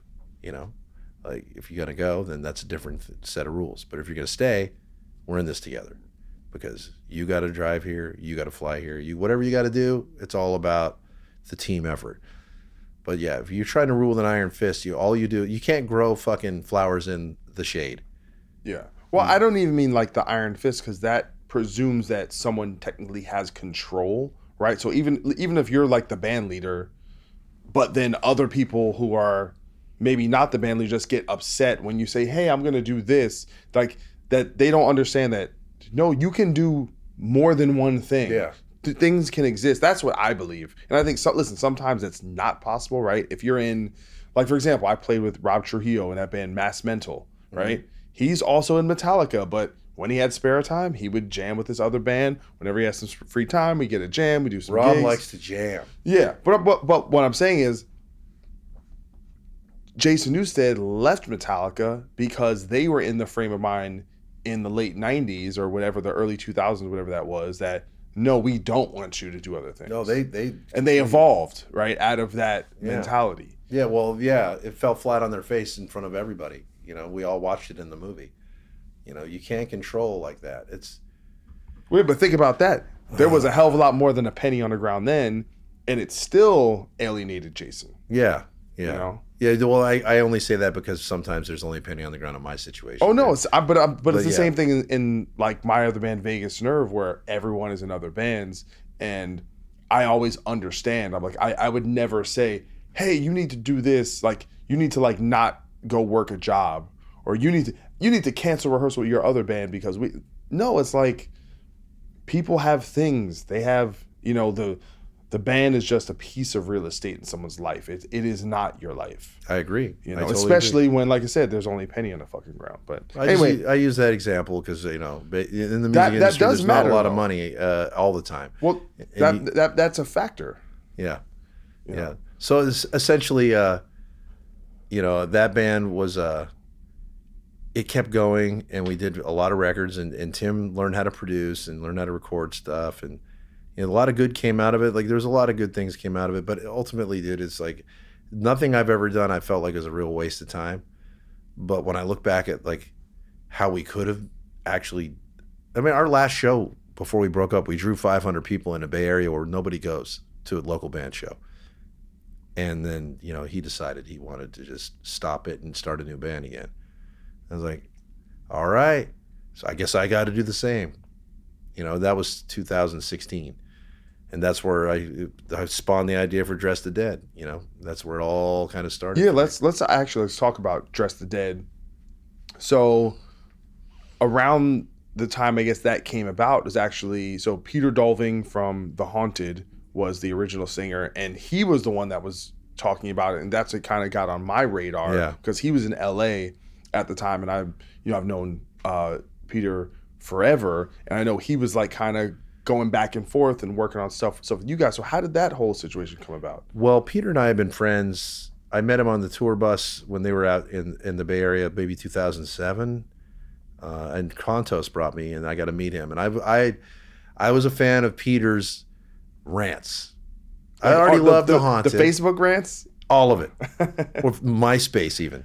Uh, Oh, I don't know if I ever followed him on MySpace. just whatever it was. You, Peter, when the, when his stuff got picked up by Blabbermouth, I like people that can say exactly how they feel uninhibited, and get a get you know piss people off with saying the like, you know. I mean, he was just you could say he's very left. Well, with, well, with him though, you can also just read his lyrics. I mean, that's this is a guy to me that He wears on his sleeve. the main thing about you know the haunted is probably the thrash band that influenced god forbid the most like if you listen to this album determination it's literally like a haunted fucking tribute record and my favorite thing about them when they came out was his vocals and i don't know if you remember there was a i guess it was a haunted demo because they they released the song undead on this uh like earache comp compilation, and there were two other songs, and to this day I cannot find these motherfucking songs. But I was like, this is the most pissed off thrash metal singer I've ever heard. I agree. Like Uh, that's what I thought. but he's got a beauty to him too. yeah, and that because he has that that pitch because he's actually a singer who learned how to scream. he's a crooner. yeah, he sings in a, in a, in the crooning tone and uh but you know like i've been admiring peter for years and, and he and the guys in in the haunted would play forbidden you know he'd heard it too but he, when he was doing mary beats jane like forbidden was still out there you know i think we were doing distortion around the time and he was touring with machine head and all that stuff so like there was like this kind of six Yeah, degrees a- of separation The, the tour us. was Machine Head, Meshuggah, Mary Beats Jane. Right, right. But I've been a fan, and he was a fan, and he thought he he made the comment to me a bunch of times he, that he used to like kind of ride the guys because you know those little guys in the haunted all fuck with each other. He's a, has more of an American sense of humor than they do. So I, I know he said to them, he's like, "Why don't you guys write stuff more like you know what you play in that forbidden stuff, like, which is just him fucking with them." But that bothered them, and then there's her, and then we're all friends. Like I'm friends with all the haunted guys. Like I love all those dudes, and to this day, I I, I love those dudes. And I, but I got Peter. We we had a meeting before Spiral Arms had ended. When we sat down, we met in San Jose. We hang out, had coffee, and I said, "Dude, one day we should write some music together." And he's like, "I agree. Let's just fucking talk about it." So then we had another meeting before Spiral Arms was broken up, and he came into town. Um, and I played him a bunch of material, and we sat. And this is when he saw you, Yeah, like around the same time. And I didn't really have a band name yet. I, I hadn't come. It came to me in a dream for real. The name popped up in my head in a dream, and I popped out of bed and I told my wife, "I'm like, ah, no one's ever put these three words together." You know, it was like one of those moments. So, you know, he said, "Yeah, I, I think I'm into giving this a shot." And you know, as it progressed, and I came up with the name, he's like, "Whoa, that's a heavy name." He's like, "But it's cool. It's ambiguous." You know, he got really excited, but even when he was getting excited, look in the rearview mirror, I look back at it, and he's like, "Well, let's slow this down. Let's slow this down," because he had been through so much. And The, he had so you much- mean the progress of the band or the, the band temp- was like the idea as soon as the name was released and everybody freaked out that we were playing together he's like holy shit this is getting too big. Like as soon as uh, and i had to talk him down. I'm like it's okay. It's okay peter. We're going to fill this up with music. I've got the songs. You just do your part. You write your stuff. It's going to be the per i'm writing this for you. I wrote everything for peter knowing how he sings knowing what he likes to go to knowing that I, w- I could challenge him. So we did it and we did our first grouping of uh, rob actually rob wanted to come to rehearsal before peter had even laid a track Robb Flynn. Flynn, yeah. Robb Flynn sorry people. Rub up up rub up and he wanted to come to rehearsal. He's like you know what's this new band? I'm like come on out you know check out the music see what you think. You know peter Dolving's thing he's like whoa peter. He's like man that's you're putting a lot of eggs in that basket you know you don't know what you're going to get i'm like because he likes peter but he also knows he's a wild card so you know, and but I said, yeah, dude, I, Peter's my favorite singer. I think it's gonna be fucking amazing. And he came and checked out the music. He's like, dude, your music is fucking awesome. He's like, it, it leaves a lot of room for vocals. I think that's what I wrote it for. He's all, I can't wait to hear what he does. So as we're getting demos, Rob's like, uh, yeah, these are cool. Peter's kind of all over the map on this, but yeah, it'll be cool. And then the last demo, he's like, I think we got something. And then Peter came in and we recorded the music before he got there. And uh, then he had like about a month to work with it. And then Peter showed up. It was right before we played the two Death Angel shows. They offered us two Christmas shows. Our first two shows were two sold out Death Angel shows. We had recorded with Peter before we did the two shows, and Rob already came, showed up to the shows with our mixes. Didn't you put? I can't remember. Did you have song out or did, I, I remember I watched the video from the show. I watched some. we did. We put videos. 1969 up. Yes, you had one song out Uh, it actually came out right after the show. right after. Okay. and but we played the shows. Well, first of all, when Rob showed up, we recorded with Peter, and it was just me and Rob and Peter and the engineer, and nobody else was in there. And it was everything I thought. It was everything I wanted it to be. And Rob was just like, "My God, this is fucking amazing." He's like, "This is great, dude." He's like, Peter's like, he's totally here. He's coherent. He's feels good. It was he was on top of the world. Peter was so creative and it was like he was smiling and laughing and just like almost crying. I mean, we were almost all crying with happiness. It was like the ultimate. Is the ultimate high high. Ultimate art being formed. Yeah. Three songs, only one of them got released. And we put that 1969 song out and people were just like, "Oh my god, this is fucking awesome." I look back at it now, I'm like you know, I mean, people were just completely shocked uh, with the message that he, he broadcast in that song. Here's a Swedish guy, as far as they're concerned, saying this social commentary that just fucking nailed it, right? He really did. You should go back and listen to it again. So it was really fucking cool. And we did the two shows. They were sold out, fucking sold shit tons of merch. Everyone f- flipped out. Like, dude, this band's amazing. This is going to be great. It was one of those moments. And then he goes home and goes back to Sweden, or actually Denmark at the time, and it's cold. And, you know, he starts feeling that feeling that rises over him again. And I'm talking to him and like, okay, dude, well, you know, here's these plans. You know, we got this label that was wants this, and let's see what's up with that. And he's just like, all right, yeah, okay, that sounds good, man. I'll be there for the. And he's asking me like if we could uh, go play a venue once a week so we could sharpen our stuff. I'm like, yeah, I got a place. We could use this rehearsal studio. We could just put a keg in there. This is the last conversation we had before that infamous day where he dropped uh, a Facebook message saying he's done. He was like really excited. And I just think, and you know, he's never said it as much. We've talked, we've we've written back and forth, but I just think he just got scared over the prospect of having expectations all over again and not being an American and not being right here and all that flying back and forth and all whatever it entails with it. It was he just wasn't ready for it. But he gave us his all. He gave us the fucking beautiful melodies and the music that he, you know, my music, his melodies. I mean, it was a great combination. It was great. It was everything I wanted it to be, Doc. And he just pulled out. He just, but he pulled out in the strangest way where he said, you know, he told people he, he would have, uh, if he would have had more morphine, he would have killed himself last night because it's just all this, not just music, but it's everything. His kids, not being able to see his kids, and all this stuff that I really understand now. And in retrospect, I'm thankful that he did this early Yeah. instead of late. Well, I'd definitely love to get. He's one of my guys I've been You wanting to get get, on the. Well, we've we've been talking about it, but I think he's just in a place right now where he's kind of just Doesn't want to talk about music. yeah, just or whatever. You know, I think he picks his time because he's one of those guys. You get me and him in a room, you could record any conversation between the two of us, and it's a fucking quote unquote podcast because we're just Yep. That's just the way we are. We're you know same thing like we I, share. I, it's probably another reason why I like you because I that's how I am with Peter too. We whatever we talked about, it just kept going and going and going, and we ended up getting that relationship, you know, via really uh, social network. You know, what I mean, it started. We met, but getting to know each other and seeing how each other kind of operate and the things we said. And I said things to get a rise. He said things to get a rise. Kind of aligned on certain things, whatever. So yeah, I, I look back at that time and I'm just so glad that we had it with him and you know, it, it, like leaving us standing at the altar, but yet, good thing you didn't get married because if you got married, this all would have come up later and it'd be much much worse. Yeah. So now it's act. I guess now it's actually public. So you guys just released. Actually, is it, is it public? Yeah. With the new, it is public with the with the. We already singer. played our first show. We played the the violence uh, Yes. Okay. Killing on Command. We we played the show. So tell us about the, the new singer in the band. Well, Kayla Dixon literally dropped out of the sky. Um, as far as I'm concerned, I uh, let's just start it like this.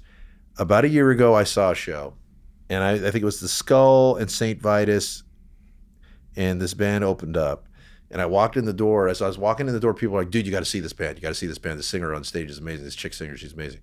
Uh, as I'm walking, I'm not even in the venue all the way. I'm like, "Okay, I'll go check it out." You know, whatever. So I turn around the corner, and there she is up there, being super intense, staring people like one by one into the eyeballs, and not leaving their like just like looking at them and singing like with this voice that was a. I just was like, this voice is massive What was the name of her band? her uh, that was gonna okay it was called witch mountain and it's still she's in witch mountain to this day Yeah. but i was uh, kind of the way i tell the story is like this band because i had peter dolving so i wasn't thinking about like starting a band with this girl or any i never even wanted a girl singer i didn't ask for that i didn't ask for that but I, but i remember taking a drink of my water and just like walking away and going I, first i took a picture and i posted it i said this band's amazing. You know, this girl's going to be a star. And then I just said in my head, I'm like, this girl's going to be a star, but probably not doing this type of music. This is a cool band she's going to be in, but she's probably got something else down the road. I don't, you don't know. She's like, you know, Tina Turner, like a metal Tina Turner of power. I mean, it's just crazy. And um, so anyway, then fucking Peter bails. I don't think much about this. Her, I didn't. She didn't come up in my head. And then a mutual friend of ours writes me and says, uh, "Hey, would you be interested in if I sent Kayla Dixon your some of your stuff?" I said, "Just send her to the 1969. If she's interested, she's interested." I didn't hear anything for months, dude. I was looking at singers for months, like getting tapes, get or tapes, getting recordings, getting there's no tapes, getting whatever I got, and going. Ooh, I just was, you know, it's like I was Icarus and I just flew to the sun and I got my fucking wings burned by Peter Dolving being so great. And the guys in the band felt the same. Like, man, we weren't that familiar with everything he did, but man, he sure was good. You were right. There was about it." never any moment like, nah, we're just gonna wrap it up. Not for me. I think maybe Mark has put a timeline on what he think, thinks he could do. My drummer, Mark Hernandez, and he's just, he's like, dude, you know, it's like we just got to put it. But he ended up sticking it out, and we all ended up almost getting a guy who was really good, but he was a guy, and he was, you know, he's a friend, and we were trying to shape him, or I was trying to like get him uh, acclimated for what I thought he should be, and I started to feel guilty about it. I was like, that's not right, man. We need to find someone that just steps right in. That's a snap a finger. And uh and in that time, man, like we had just about settled and then I get a text. Hi, this is Kayla Dixon. I mean, we were just like within the next two days, we probably would have settled and started doing something with this guy. Hi, this is Kayla Dixon from Witch Mountain. I've been checking out 1969 for the last few months. I've been a little nervous about getting a hold of you, but I really want to have an audition. I probably still got that text on my phone. And I was like, what the fuck? So she had this for months in her mind, but she was like a huge Dolving fan as well. And I think it intimidated her filling those shoes. But within two, I sent her the music. I said, sure. And I didn't tell the guys in the band, but I sent her some music. And I showed up to rehearsal that night. I told them the whole story I told you, except I excluded the part of what band it was and that it was a girl and that she is a black girl and that she's 22. I didn't say any, I excluded all that to the end. And they're like, what? You know, they're like, no way, dude. They all got goosebumps. They're all, what is the weirdness? Because we're all such cool, like, open-minded dudes. Everyone in my band is like very cool, very like we're open, dude. We're we're we're a bunch of nice guys, you know. So they were like, "That's amazing, holy shit!" I'm all, but we don't have her yet. Let's see what she sings like. Let's see what she does. Two days later, she sent us songs, and they sounded. The potential was like ridiculous. I was like, "Oh my god, she's singing Peter's songs like." Peter had written that. So she didn't her. change the. It was lyrics, melodies still the She same. sent me stuff she wrote too, which is great. But I was just blown away by like, wow, like 1969 coming out of her mouth sounded a whole lot more poignant and to no fault of Peter's. But as far as America's concerned, those lyrics don't mean as much coming out of a white Swede dude Yeah. as they do out of this black girl with this empowerment that, that just it makes it seem I mean, she got the lyrics. She got it. She she, you know, when Rob asked her when he because she did re-sing it and we are going to release it. Peter asked me, please release those songs so they don't go away. So he'll always be a part of this band on that those first couple tunes, you Yeah. know. And he he gave you the blessing to. have Yeah, yeah, yeah. He's going to see his portion of everything. Oh, I I will make sure Peter, if these songs are a hit, he'll get his piece That's awesome. forever and ever. Amen. You know, but I don't, there's who knows what a hit is anymore. But uh, but the point is, is like things that he said to the metal crowd. You know, they're like, well, that was a little, you know, sensitive sounding, and they, they don't want to hear the dude say it. But when she says it, man, and then the things she's written since she's been in the band have been incredible, and her wisdom is far beyond her years, dude. She, you know, like she seems like she's in her mid thirties to forty. You know, the way she acts. She's twenty two. It's a weird. It's weird. Yeah. I didn't see this coming, Doc. I did not see this coming, and it's been it took a little getting used to, and um, for everybody, for for us or families, you know, it's like you're gonna be oh you have a girl singer now. It's all different. I've never been with in a band with a girl, you know, but she's just so independent. Her boyfriend lives in San Francisco, she lives in Portland, so she's down there every couple weeks anyway. So like it's even better because she's not here waiting all the time. She's up there, then we can come down and rehearse. Everything about it's been I mean, really, dude, I look back at my history, this might be the most coolest, weirdest thing I've ever ever been a part of. Because it, saved everything, right on. you know. She's pretty special. Awesome. Well, you know, here's what we're gonna do. Once we're done with this, we're gonna play a song. Look, which, which song do you think we should play? Well, the only one you can play right now is the one that's on uh, YouTube, and that's "There Goes the Sun" because that's all we've released. Okay. All I got more that I'll give you later. Maybe maybe one of those will be released by the time you release this podcast. Okay. Well, we'll we'll we'll, we'll, figure it out. But Greg, th- thank you so much. I think I called you Greg, even though I meant Craig. Yeah, it's okay. It's all right. It happens. Try to say my last name. Let's let's hear some real butchering. Lo Cicero. Well, if you were in Italy, it'd be Lo Cicero, but it's Lo Cicero. Yeah, Lo Lo Cicero. Cicero. Sorry, it's the It's like Cicero, but just a little lower. Lo, Lo Cicero. Lo Yeah, Cicero. Lo, Lo Cicero. Lo Cicero. All right. Listen, I've fucked up so many names on this. I don't call myself Lo Cicero. Don't Okay. worry. I'm Lo Cicero. Lo Cicero. Anyway, brother, thank you so much for coming on the show. This was awesome. Thank you. Thank you, Doc. It's a great show, man. You're a great interviewer. I'm doing my best.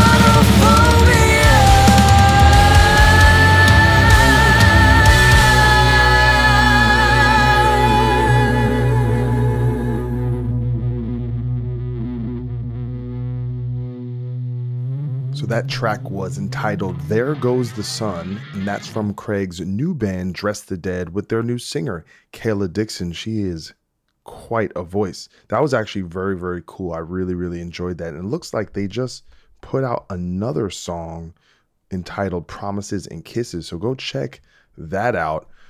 I was looking, I don't see details for when their album is coming out or if there's just an EP or something, but definitely keep tabs on the band. They do have a Facebook page. And, you know, huge thanks to Craig for coming on the show. I thought that episode was really, really awesome listening back to it. He's one of the guys, like I said, there's a few people we do this show we call the Ex Men's Ex Men, and he is one of them. So welcome to the club, Craig. Anyway, I really don't have much of an outro here, guys. I'm uh it's about 1.13 in the morning. I'm very tired, but that's what sometimes you gotta do that. You know, sometimes you do the show and you're well rested and I'm feeling good and I got vitamins and minerals and and you know, fucking protein bars and shit. And I don't have none of that right now. I'm just I'm I'm failing at life. I'm barely putting words together. A little delirious. So my apologies if I haven't been as energetic and you know just ebullient as I usually am. Is that a word? I don't care. Not gonna look it up. So that's what's going on. I need some sleep. You need to just keep doing what you're doing. You know, keep doing your thing. I love you guys. Mamba is out.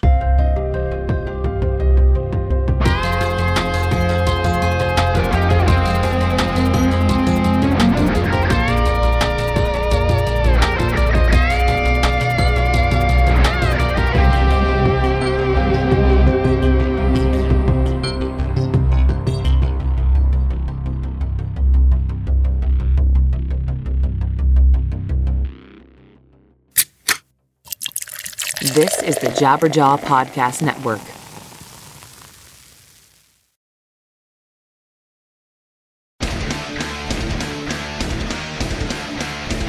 Hey there, I am Johnny Christ from Avenged Sevenfold, and I've got a podcast called Drinks with Johnny you're going to want to check out. I sit down with a bunch of different people from all different walks of life, from professional wrestlers to actors, comedians, fighters, musicians, everything in between. I'm just looking to make some friends and have a good time doing it. So if that sounds like something you're into, go check out Drinks with Johnny, streaming everywhere now.